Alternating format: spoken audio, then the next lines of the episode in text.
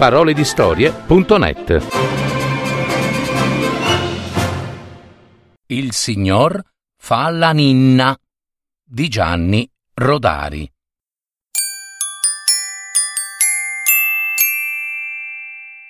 Il signor fa la ninna era molto delicato, ma tanto delicato, così delicato che se un mille piedi camminava sul muro, lui non poteva dormire per il rumore, e se una formica lasciava cadere un granellino di zucchero, balzava in piedi, spaventato, e gridava Aiuto! Aiuto!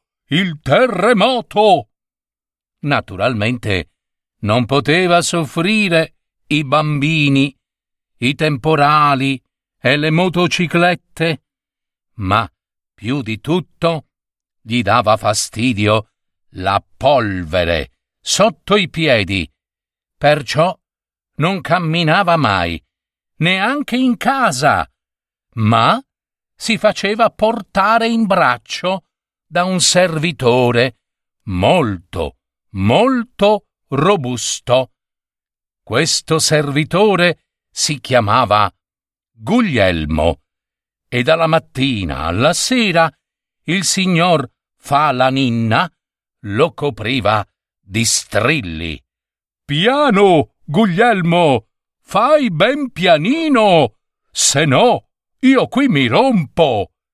A non camminare mai diventava sempre più grasso e più diventava grasso, più diventava delicato il signor Falaninna. Perfino i calli sulle mani di Guglielmo gli davano noia.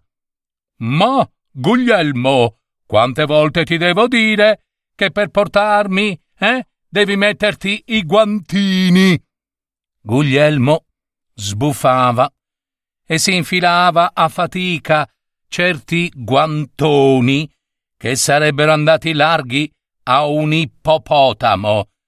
Ma il signor Falaninna era ogni giorno più pesante e il povero Guglielmo sudava d'inverno come d'estate e una volta gli venne in mente che cosa succederebbe se buttassi giù il signor Falaninna dal balcone successe che proprio quel giorno il signor Falaninna si era messo un vestito bianco di lino e quando Guglielmo lo buttò giù dal balcone cadde su una cacchettina di mosca e si fece una macchiolina sui calzoni.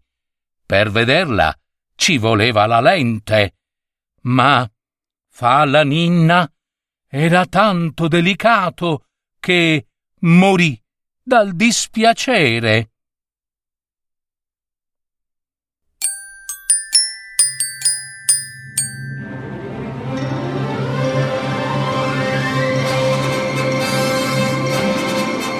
Avete ascoltato Parole di storie, adattamento e messa in voce di Gaetano Marino